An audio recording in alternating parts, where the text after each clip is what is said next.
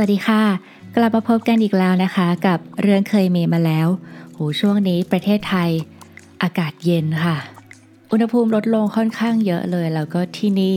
อยู่ภาคเหนือเนาะอยู่ใกล้ ๆกับภูเขาก็จะอากาศเย็นมาก ๆเลย วันนี้ก็อาจจะเสียงเหมือนคนไม่สบายเล็กน้อยก็ ไม่เป็นไรนะคะ เรามาฟังกันที่เนื้อหาดีกว่า วันนี้ก็จะเป็นวันที่เราได้ไปถึงชั้นพรหมแล้ว คราวที่แล้วเราจะพูดถึงเรื่องของสวรรค์ทั้ง 6 ชั้น มีใครบ้างใครเป็นผู้ปกครอง เทวดาที่เขาอยู่แต่ละชั้นเนี่ยเขามีความเป็นอยู่อย่างไร แต่วันนี้ค่ะเราจะขึ้นเข้าไปอีก แต่ก่อนที่จะไปถึงชั้นพรหมขอทบทวนก่อน พบภูมิทั้งหมดนะคะ ภูมิแปลว่าที่ไปเกิดเนาะที่ไปเกิดทั้งหมดจะมีอยู่ 31ภพภูมิ นั่นก็คืออบายภูมิ 4 ถ้าสมมติเราเอามนุษย์เป็นตรงกลางนะคะ ข้างล่างเราเนี่ยคือชั้นที่ต่ำกว่าเรา เรียกว่าอบายภูมิ อบายแปลว่าไม่สบาย ก็คือที่ไปเกิดที่ไม่สบายที่มันลำบากเนี่ยอบายภูมิมีอยู่ 4 ก็จะมีสัตว์นรก เปรต อสุรกาย แล้วก็เดรัจฉาน สี่ภพภูมินี้เรียกว่าทุกขติคือที่ไปที่มันไม่ดี ทุแปลว่าไม่ดี คติแปลว่าที่ไป ดังนั้นอบายภูมิหรือว่าทุกขติภูมินี่ยค่ะก็คือเหมือนกัน เป็นที่ไปเกิดที่มันไม่สบายที่มันลำบาก หลังจากนั้นขึ้นมาก็จะเป็นมนุษยภูมิ หรือว่าโลกมนุษย์ แต่ว่าโลกมนุษย์เนี่ยเราก็จะไม่เห็นหรอกเนาะเปรตอสุรกาย หรือว่าสัตว์นรก แต่เราจะเห็นสัตว์เดรัจฉาน ดังนั้นเขาถึงพูดได้ว่า ตอนนี้ที่เราอยู่เนี่ยเราอาจจะไม่เห็นภพภูมิอื่น ๆ ที่เขาอยู่กัน แต่ว่ามันไม่ใช่ว่าเขาไม่มีตัวตน ตามที่ปรากฏในพระไตรปิฎกในหลาย ๆ อย่าง หรือว่าคนที่เขามีตาทิพย์เขาก็จะเห็นของเขาใช่ไหมคะแต่ทุกวันเนี่ยที่เราเห็นได้เลยอะแล้วก็เป็นการย้ำเตือนว่าเออมันมีจริง ๆ นะภพภูมิที่ปรากฏอยู่ในพระไตรปิฎกเนี่ยตามหนังสือตามตำราเนี่ยเราเห็นอยู่กับตาเลยก็คือ สัตว์เดรัจฉานนั่นเอง สูงขึ้นไปจากมนุษย์เนี่ยนะคะ ก็จะเป็นเรื่องของเทวดาค่ะ เทวดาจะมีทั้งหมด 6 ชั้น อย่างที่ได้พูดไปแล้วใน EP ที่ 21 นะคะ5บวก6ก็เป็น 11 ดังนั้นก็จะเหลืออีก 20ภพภูมิค่ะ ซึ่ง 20ภพภูมินี่แหละ ก็จะเป็นเรื่องของพรหมล้วนๆเลย แต่พรหมก็แบ่งได้อีก 2 ประเภทก็คือ รูปประพรมกับอรูปประพรมเอาง่ายๆก็คือพรหมที่มีรูปกับไม่มีรูป พรหมที่มีรูปคือยังไงเขาก็จะมีรูปประขันเนี่ยคือมีร่างกายอยู่ แต่พรหมที่ไม่มีรูปก็คือ มีแต่จิตมีแต่วิญญาณอย่างเงี้ยค่ะ พรหมจะมี 20 ชั้นนะคะ แบ่งเป็นชั้นที่จับต้องได้คือรูปประพรมเนี่ยมี 16 ชั้น และอีก 4 ชั้นที่เหลือเป็นอรูปประพรมค่ะ ดังนั้นสรุปนะคะ อบายภูมิ 4 มนุษย์ 1 เทวดา 6 รูปประพรม 16 แล้วก็อารูปประพรหม4รวมทั้งหมดเป็น 31ภพภูมิเนี่ยเป็นที่เวียนว่ายตายเกิดอยู่ในวัฏฏะสงสาร แต่ถ้าไม่อยากเวียนว่ายตายเกิดในนี้ก็คือต้องนิพพานก็คือหยุดการเวียนว่ายตายเกิดอีกต่อไป เหมือนที่เราอาจจะเคยได้ยินว่าเวลาเขาทำบุญเราก็จะอธิษฐานว่า นิพพานะปัจจโยโหตุ ขอให้การทำบุญครั้งนี้เนี่ยเป็นปัจจัยปัจจโย ให้กับการบรรลุนิพพาน นิพพานะอย่างเงี้ยนะคะ คืออะไรคือมันไม่ต้องเวียนว่ายตายเกิด ไม่มีความทุกข์มีแต่ความสุขอันเกษมเนี่ยเขาจะใช้คำประมาณนี้เนาะเอาเป็นว่าเรากลับมาที่เรื่องของพรหมดีกว่าค่ะ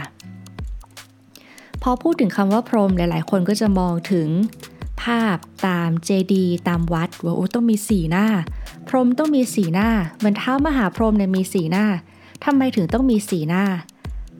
ง่าย ๆ เลยก็คือเป็นตัวแทนของว่า พรหมจะต้องมีพรหมวิหารธรรม ก็คือเป็นคุณธรรมที่ทำให้คุณเป็นเหมือนพรหมก็คือเมตตากรุณามุทิตาอุเบขา มีเมตตา รักเอ็นดู กรุณาก็คือช่วยดับทุกข์ ใครเดือดร้อนก็ช่วยดับทุกข์ให้เขา มุทิตาเวลาใครทำอะไรดี แล้วก็มีมุทิตาจิตชื่นชมยินดีอนุโมทนา ส่วนอุเบกขาก็คือวางจิตเป็นกลาง ว่าเออสัตว์โลกก็ต้องเป็นไปตามกรรมเนาะช่วยได้เท่าที่ช่วย ช่วยแล้วจนสุดความสามารถ แต่มาช่วยไม่ได้ทำยังไง ก็ต้องวางจิตให้เป็นกลางว่า สิ่งต่างๆ ก็ล้วนเป็นไปตามการกระทำล้วนเป็นไปตามเจตนา ดังนั้นก็คือวางจิตเป็นกลางนั้นเรียกว่าอุเบกขานั่นเอง ดังนั้นพรหมจึงมีสัญลักษณ์ว่ามีสีหน้า เพราะมีพรหมวิหารธรรมสี่คือเมตตากรุณามุทิตาอุเบกขา แต่วันนี้เรามาลอง เจาะลึกไปถึงคำว่าพรหมดีกว่าค่ะ พรหมเนี่ยนะคะจริงๆเป็นภาษาบาลีเนาะถ้าภาษาไทยเราจะสะกดว่าพอพานรอเรือหอหีบมอม้า จริงไหมคะ แต่ถ้าบาลีเนี่ยเขาจะมีจุดตรงพอพานกับหอหีบ เป็นพอพานจุดรอเรือหอหีบ จุดข้างล่างนะคะ แล้วก็มอม้า อ่านว่าพรหมะ หรือพรหมะก็ได้ เอาคร่าวๆประมาณนี้เนาะอาจจะเสียงไม่ค่อยเหมือนเท่าไหร่ มันแปลว่าอะไรคำนี้ พรหมะพรหมะเนี่ยแปลว่า ประเสริฐ ก็ได้ จะหมายความว่าโหเป็นพรหมนี่คือประเสริฐสุดๆเลยหรือเปล่า ไม่ใช่ คือการจะไปเกิดเป็นพรหมได้เนี่ย คุณอาจจะเป็นปุถุชนคนธรรมดาก็ได้ คุณอาจจะเป็นอริยบุคคลที่บรรลุมรรคผลอะไรแล้วก็ได้เหมือนกัน ดังนั้นถ้าคุณยังเป็นปุถุชน แล้วมันจะหมายความว่าคุณประเสริฐอย่างนั้นหรอ ก็ไม่ใช่ค่ะ แต่จริงๆพรหมเนี่ยมันมีการ ให้คำจำกัดความอธิบายเพิ่มเติมว่า จริงๆ เขาก็คือเทวดาเนี่ยแหละค่ะ แต่เป็นเทวดาที่มีคุณธรรม หรือมีคุณสมบัติพิเศษมากกว่าเทวดาอื่นๆ เช่น มีฌานเป็นต้น พอเทวดากลุ่มนี้มีความพิเศษมากกว่าปกติ เขาก็จะเรียกว่าพรหมคือถ้าสมมติเกิดเป็นเทวดาใน 6 ชั้นเนี่ย คุณก็ทำทานรักษาศีล คุณก็จะไปเกิดเป็นเทวดาได้ แต่ถ้าเมื่อใดก็ตามที่คุณนั่งสมาธิปฏิบัติภาวนาเนี่ยค่ะ สมถวิปัสสนาเนี่ยแล้วคุณเข้าฌานได้ นั่นแหละคุณก็จะสามารถไปเกิดเป็นพรหมได้ ดังนั้นถ้าจะเป็นพรหมต้องได้ฌานอ่านี่คือ keyword เลย ทีนี้หลายคนบอกว่าฌานคืออะไรล่ะคำว่าฌานนะคะ สะกดด้วยฌอกะเฌอสระอา นอหนู ฌานะเป็นภาษาบาลีแปลว่าเพ่ง มือนกันที่เรามองดูต้นไม้แล้วก็เพ่งมองมองมองมองอย่างเงี้ยเรื่อยๆเขาเรียกว่าเพ่งจริงไหมคะแต่ฌานก็เหมือนกันเป็นลักษณะเดียวกันคือ เพ่งอยู่อย่างเดิม เรื่อยๆเรื่อยๆเรื่อยๆจนจิตเป็นสมาธิ เป็นยังไงก็คือไม่ฟุ้งซ่านนั่นเอง ทีนี้การเข้าฌานได้ไม่ใช่ว่าอุปโลกเองคิดว่าเองโอ้ฉันเข้าฌานได้แล้วฉันไม่ฟุ้งซ่านไม่ใช่ มันจะต้องมีตัวชี้วัดค่ะเออเรียกงี้ดีกว่าต้องมีตัวชี้วัด พระพุทธเจ้าก็ตรัสสอนไว้ในพระสูตรนะคะว่า ฌานเอาง่ายๆเลยมี 8 เคยได้ยินไหมคะฌาน8 แบ่งเป็นรูปประฌานมี 4 กับอรูปประฌานมี 4 อันนี้พูดในถึงแง่ของพระสูตรนะคะ ในพระสูตรฌาน4 1ถึง4เป็นรูปประฌานก็คือยังมีรูปหมายถึงยังมีลมหายใจอ่ายังมีลมหายใจอยู่นะคะ ยังมีตัวยังมีลมหายใจอยู่ แต่ถ้าอะรูปฌานก็คือไม่มีรูปละ มันก็จะเป็นสภาวะที่ เหมือนทิ้งร่างเนี่ยค่ะ ลมหายใจไม่มีละ มีแต่ความว่างเวิง มีแต่ความรู้สึกนึกคิดเป็นต้น อย่างนี้ถึงจะเรียกว่าอะรูปฌานหรือว่าฌานที่ไม่มีรูป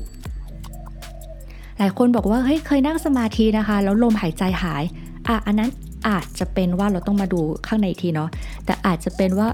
เออเป็นอรูปฌานหรือเปล่า ไม่มีลมหายใจแล้วอย่างเงี้ย ทีนี้องค์ประกอบในการวัดว่าคุณได้เข้าฌานหรือยังมันจะมีอยู่ 5 อย่างค่ะ ก็คือ วิตก วิจารปีติ สุข เอกคตา เอาง่ายๆนะคะเอกคตาคือจิตเป็นหนึ่งเดียวมีอารมณ์เดียว วิตกคืออะไร วิตกก็คือคิด วิจารก็คือเคล้าคลึงในอารมณ์ อาจจะฟังดูคำแปลกๆแต่นี่มันคือคำอภิธรรมเนาะยกตัวอย่างยังไงอย่างงงมากเลยอะ่ะก็เหมือนเช่นว่า บางคนปฏิบัติมาสายพุทโธอะายใจเข้าพุทหายใจออกโธเนี่ยคือมีการคิดเอาขึ้นมาละเอาตัวเนี้ยขึ้นมาพุทโธอันเนี้ยวิตก ส่วนวิจารณ์คืออะไรเคล้าคลึงในอารมณ์ก็คือ ต่อเนื่องไปอะหายใจเข้าพุทหายใจออกโธพุทโธพุทโธอย่างนี้ไปเรื่อยๆค่ะ เรียกว่าวิจารณ์ พอวิตกวิจารณ์ไปสักพักหนึ่งแล้ว โดยที่ไม่ฟุ้งซ่านนะบางคนก็จะเป็นแบบว่าอ่าหายใจเข้าพุทหายใจออกโธ พุทโธแล้วก็จะหลุดละ เอ๊ต้องนั่งนานเท่าไหร่เนี่ย เดี๋ยวก่อนนะเดี๋ยวหลังจากนี้เราต้องไปทำกับข้าวหรือเปล่า เออแล้วเราต้องทำอะไรต่อ เออตู้เย็นมีอะไรเนี่ย ไข่ซื้อมาหรือยัง เฮ้ยเดี๋ยวแม่จะมากี่โมงเนี่ย ต้องทำยังไงต่อเนี่ย แล้วก็จะไปเรื่อยๆเลยจริงไหมคะนั่นเขาเรียกว่าฟุ้งซ่าน แต่ว่าเมื่อใดก็ตามที่วิตกวิจารเนี่ยพุทโธพุทโธพุทโธ โดยที่ไม่หลุดวอกแวกไปไหนเลย พอทำอย่างนี้ไปเรื่อยๆค่ะ จนจิตเริ่มเป็นสมาธิละ มันจะเริ่มมีปีติ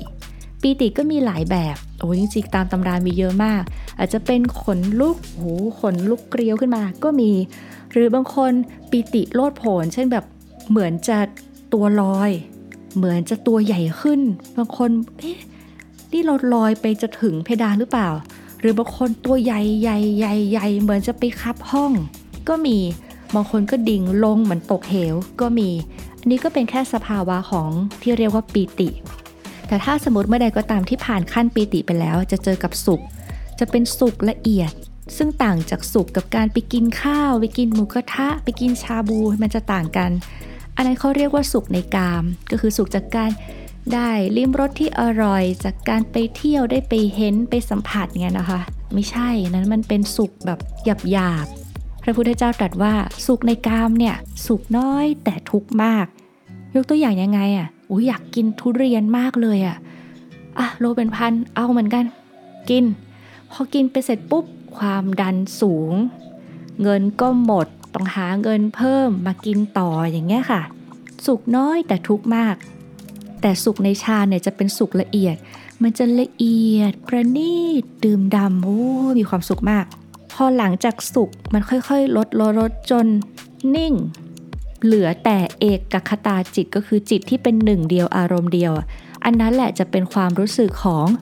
อุเบกขา ก็คือไม่สุข ไม่ทุกข์ เป็นกลาง หลายคนบอกอุเบกขาก็คือเฉย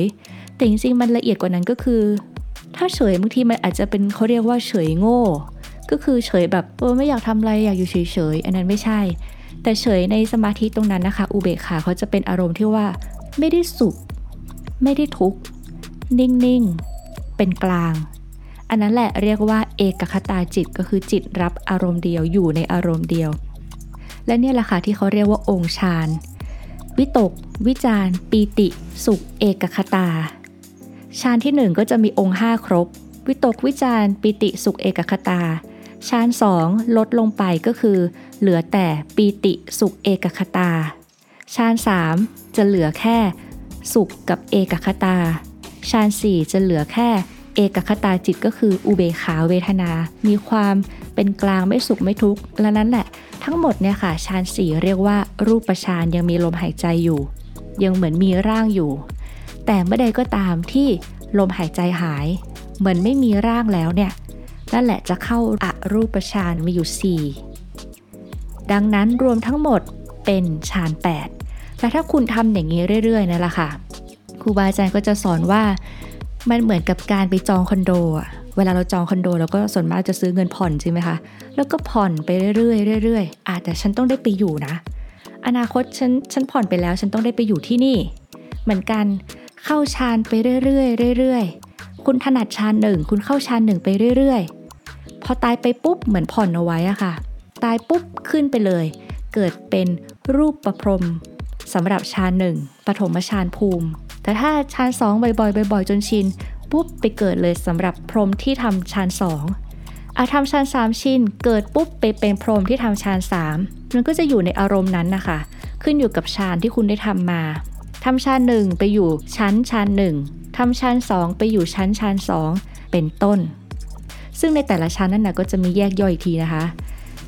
แต่ถ้าทำอรูปฌานก็จะไปอยู่ตามชั้นนั้นๆ นี่ก็เลยเป็นเหตุผลนี่ยค่ะว่า เอ๊ะทำไม พรมเขาถึงมีหลายชั้นเนาะ รูปประภูมิเนี่ยมีตั้ง 16 ส่วนอรูปประภูมิเนี่ยมี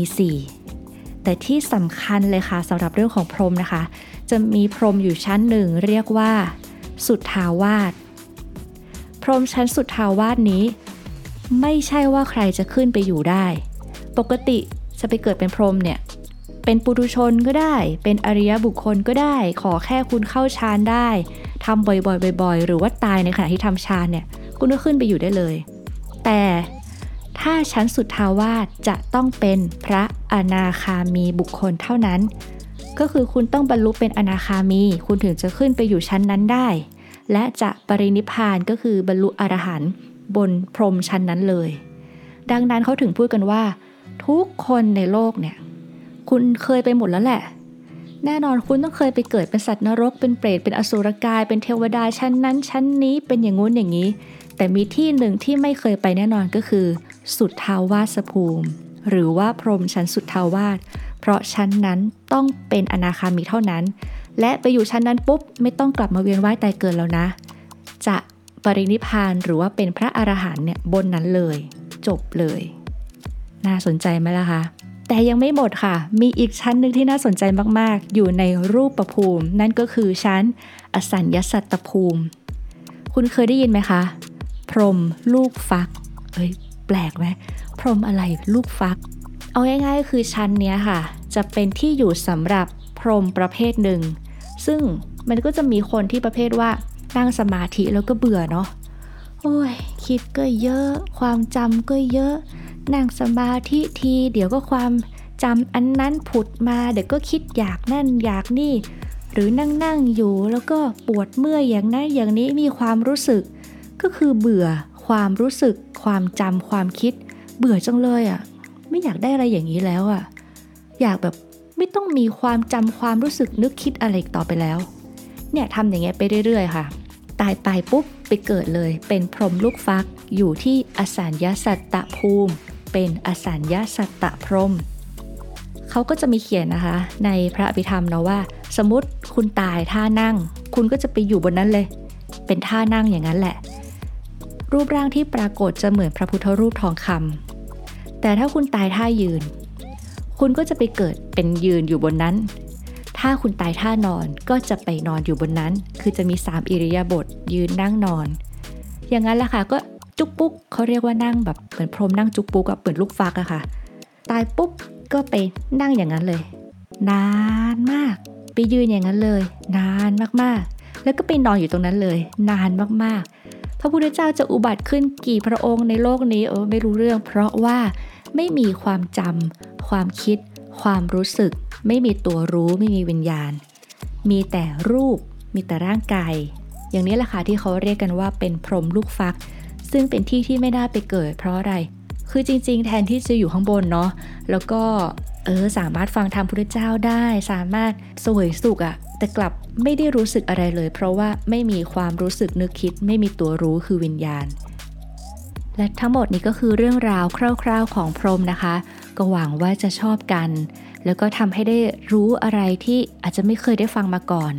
ก็ถือว่า มันเป็นเรื่องที่เคยมีมาแล้ว เรื่องที่เคยมีคนพูดกันมาแล้วสอนกันมาแล้ว มันก็เป็นสิ่งดีๆ ที่เราน่าจะรู้กันเหมือนกันนะคะสำหรับคราวหน้าเราก็จะมาฟังกันต่อว่า เทวดาและพรหมเนี่ยเขาอายุยาวนานขนาดไหน เหมือนที่บรรพบุรุษหรือว่าเคยอ่านโอ้สมัยพุทธกาลเขาก็ยังนับถือเทพฮินดูองค์นั้นองค์นี้ ผู้แสดงว่าเทพเนี่ยเขาต้องอายุยืนนานเนาะแล้วเขาอายุเท่าไหร่กันล่ะ เดี๋ยวคลิปหน้าลองมาฟังกันนะคะ แต่สำหรับวันนี้ก็ต้องไปก่อนละค่ะ แต่ว่าทุกท่านอย่าลืมรักษาสุขภาพนะคะ ช่วงนี้อากาศหนาวระวังจะไม่สบาย แล้วเรามาพบกันใหม่คราวหน้าค่ะ กับเรื่องเคยมีมาแล้ว